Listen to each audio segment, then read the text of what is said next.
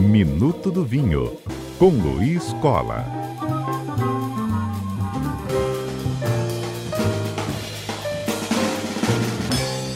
Agora sim, Minuto do Vinho, abrindo os trabalhos do mês de março. Boa tarde, Luiz Cola, bem-vindo conosco. Boa tarde, Fábio. Boa tarde aos ouvintes da CBN. De volta das férias, né? Finalmente, né? Disseram que demorou esse fevereiro a passar. Para mim não passou tão rápido assim, não. É, foi, foi o suficiente, pelo menos. Espero que por aqui tenha e ficado aí? tudo tranquilo, hein, Luiz? Não, o, o se Lucas, comportaram Lucas bem, né? cobriu, né? Lucas cobriu bem aí o meio de campo. Vamos lá ah, hoje ao nosso ótimo. primeiro programa do mês com o nosso Tira Dúvidas. Que, que tem Isso por aí? mesmo, abrindo os trabalhos de março, né? Como eu falava, então você ouvinte já pode nos demandar e Luiz Cola está atento aqui para trazer sua resposta. Chegou, respondeu pelo 99299 4297. E aqui a participação realmente ao vivo, chega e a gente responde, né? Podemos iniciar, Luiz, que a gente sempre tem aqui ouvintes que nos demandam, então tem uma aqui para a gente esclarecer. Sobre um, um vídeo que circulou bastante aí na internet, alguns ouvintes podem sim ter se deparado com ele, sobre uma mulher né, que fala lá sobre a cápsula do vinho, que vem com dois furinhos por ali. O pessoal costuma ignorar aquilo. Acho que é só aquele enfeite mesmo para deixar fechadinho e ele tem mais utilidade do que a gente pensava? Olha, Fábio, é, eu recebi esse vídeo no, no, meio do mês passado de um, de um amigo me perguntando se aquilo que era proposto pela pretensa sommelier, eu não, não conheço uma pessoa que fala castelhano, não sei se ela é argentina, se ela é espanhola, ou de que outro lugar seja. Bom, basicamente o que ela propõe no vídeo pessoas podem procurar depois na internet aí, mas nem, nem recomendo não, porque, é, como se diz, é uma grande bobagem, já vou antecipar. A, a cápsula do, do, vinho, normalmente tem dois, no topo dela, ela tem dois pequenos furos. Esse furo, na verdade, é para acomodar o assentamento da cápsula no momento em que ela entra na rolha, para não ficar um, um colchão de ar ali. Você tem que imaginar que ela é, ela é inserida de cima para baixo. Ali, se ela não tiver o furinho, acaba ficando ar e também, eventualmente, no caso do, dos vinhos, pode até ter algum gás, alguma coisa residual, mas é muito, muito pouco comum. De um modo geral, é só mesmo para dar um conforto na hora de inserir, ela ficar bem ajustada na no gargalo da garrafa, não ficar solta. Mas, enfim, o que, que essa, essa pessoa propõe? Né? Que, em vez de, quando a garrafa for aberta, a pessoa retirar a, a, o vinho e depois colocar a rolha para guardar na geladeira até o dia seguinte, ou pouco tempo mais, que ela deva, deva cortar essa cabeça do, da, da, cápsula, né, que tem os dois furinhos, esse disquinho superior, e usar ele para fazer o fechamento da garrafa. De modo que, pretensamente, o oxigênio que entrou na garrafa vai sair por ali. Bom, ah. isso é uma grande bobagem não, não procede. É, por conta disso, eu vou recapitular aqui mais uma vez a maneira que eu considero mais simples e prática de uma pessoa é, aproveitar o, o, restante da garrafa de vinho que não foi consumido, né, de dar mal durabilidade a ela, sem usar vacuum, injeção de gás, uma série de aparatos que já existem é, nesse sentido, alguns baratinhos e outros bem caros. Sugestão que eu dou sempre é: hum. tenha uma garrafa, uma meia garrafa de vinho, aquelas menorzinhas de 375 ml, equivale a metade do volume de uma garrafa normal, guardada, vazia, limpa, e ao abrir a garrafa, você já transfere metade do líquido ali para dentro, deixa um, um pouco espaço para colocar a rolha, né? pode deixar ali menos de um dedo de espaço entre a rolha e o líquido, pode encher bem, e imediatamente coloca esse vinho na, na geladeira ou dentro da adega, né, de pé, da melhor maneira que a pessoa puder. O que, que acontece? Esse, essa pequena trasfega aí vai passar um pouco de oxigênio para dentro do vinho, mas não é nada relevante. Não sei quem já viu é, como é que é feita a retirada de, de, do vinho de dentro da barrica para ser transportado para um, de um tanque para a barrica, ou da barrica para outra barrica, ou da barrica para um, um tanque onde ele vai ser homogeneizado e engarrafado. Isso não é feito de maneira inerte, sem contato com ar, né? Faz parte do processo. Ou seja, o que é ruim para o vinho é uma garrafa muito vazia, por exemplo, vamos supor, uma garrafa normal com metade do líquido e aquele restante de ar ali dentro. Ou seja, a relação de ar presente dentro da garrafa com líquido é bem grande, então tem muito oxigênio ali. O vinho vai oxidar mais rapidamente do que se isso for feito né, nessa, nessa maneira que eu falei. Passa por uma meia garrafa e o restante da garrafa, que ficou na garrafa original, normal, a pessoa consome. Se ela quiser tirar um pouco mais de vinho da meia garrafa, vai, retira, e isso vai ser suficiente para deixar pouco ar ali dentro e vai dar uma conservação maior ao vinho.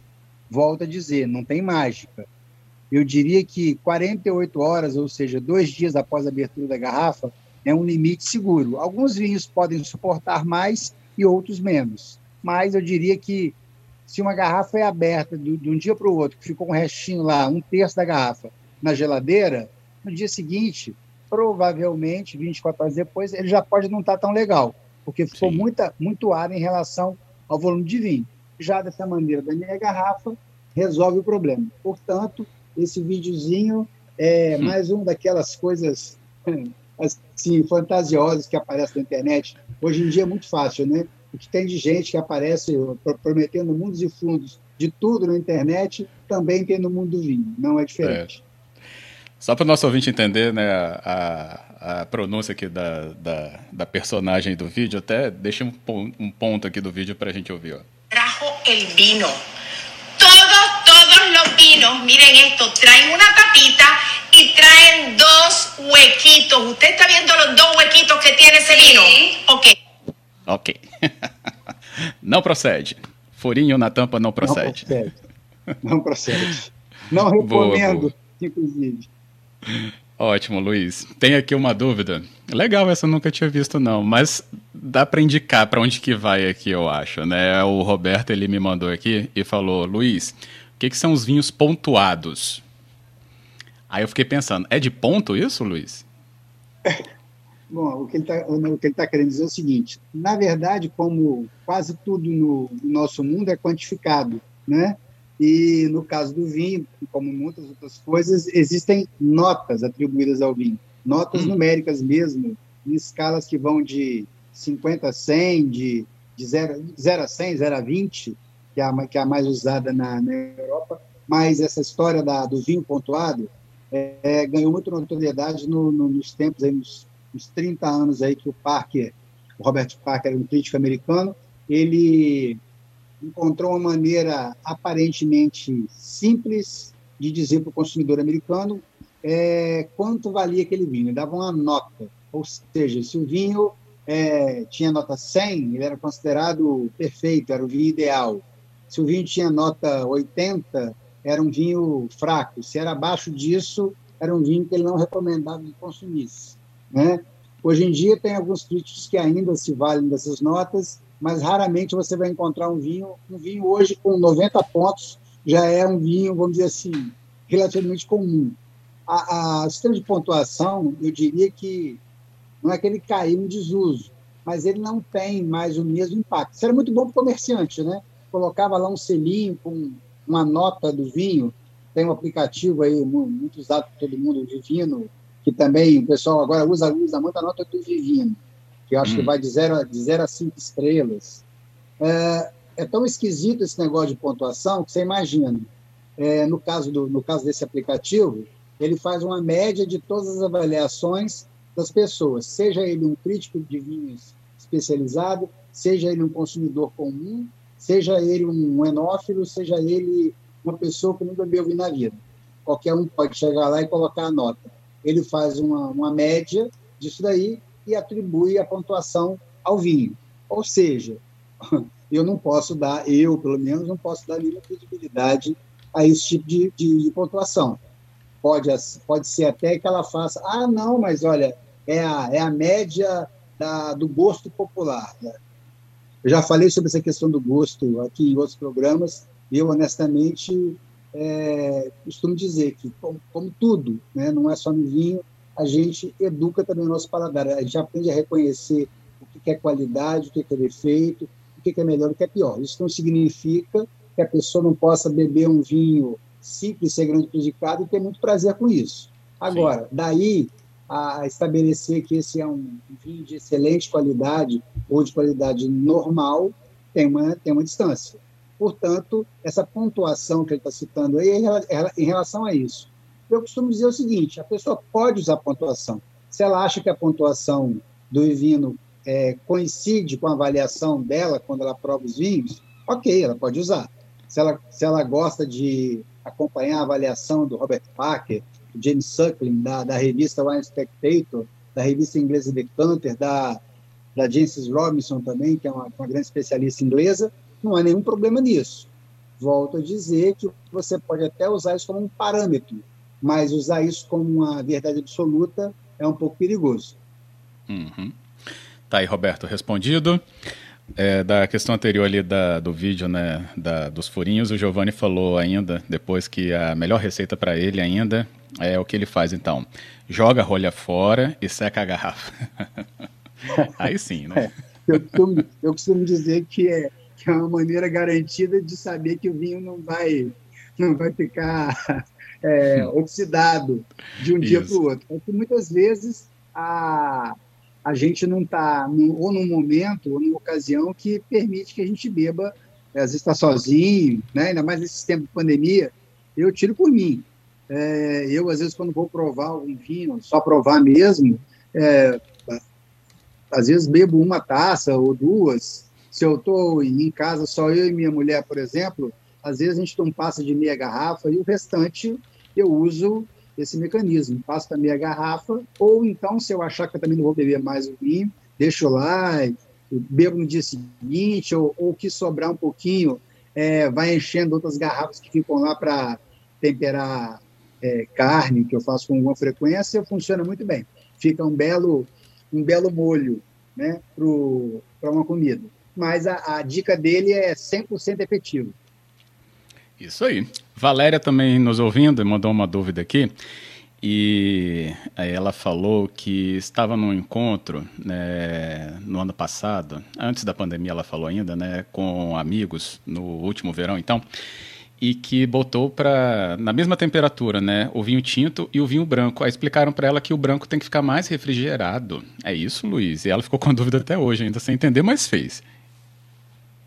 É, na, na verdade, o que, que acontece? O, o vinho branco, ele pede é, uma temperatura mais baixa, né, pra, justamente para realçar a, a sua acidez. O vinho tinto, por conta do tanino, acaba não demandando uma temperatura tão baixa.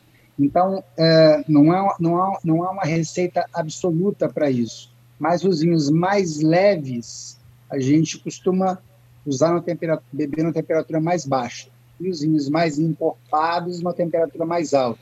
Então, você imagina o seguinte, um vinho do Porto, que tem muito álcool, a pessoa já consome esse vinho com 18 graus, um Barolo, um grande Bordeaux, um vinho, um vinho da Rioja, são vinhos muito estruturados, então você bebe numa temperatura mais alta para que você possa capturar melhor o sabor dele. Se você pensar, é, uma coisa básica que todo mundo já fez aí. Por que, que às vezes o cara toma aquela cerveja mais simplesinha, estupidamente gelada? Porque ele quer matar a sede, ele não está muito preocupado em sentir o sabor da cerveja. Já hum. quando ele vai beber uma cerveja especial, ele tem maior preocupação com isso, porque a cerveja tem um, um sabor diferenciado. É a mesma coisa no vinho.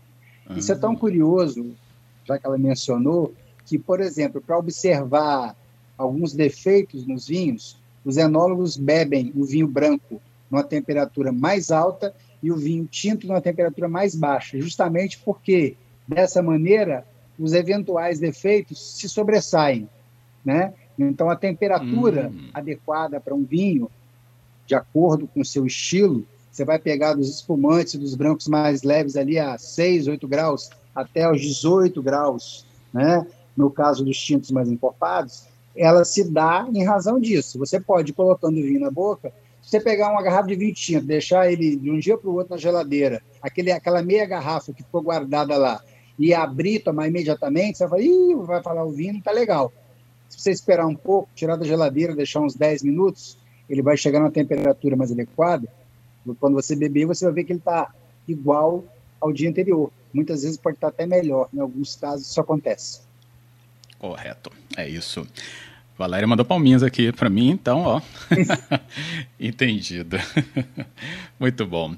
Luiz Cola, prazer conversar com você novamente. Nosso Minuto do Vintão de hoje abrindo esses trabalhos para março. Vem mais conteúdo por aí, basta só você nos acompanhar aqui todas as quintas-feiras, né, Luiz? Isso aí. Boa tarde a todos, então. Boa tarde, Luiz. Até a próxima.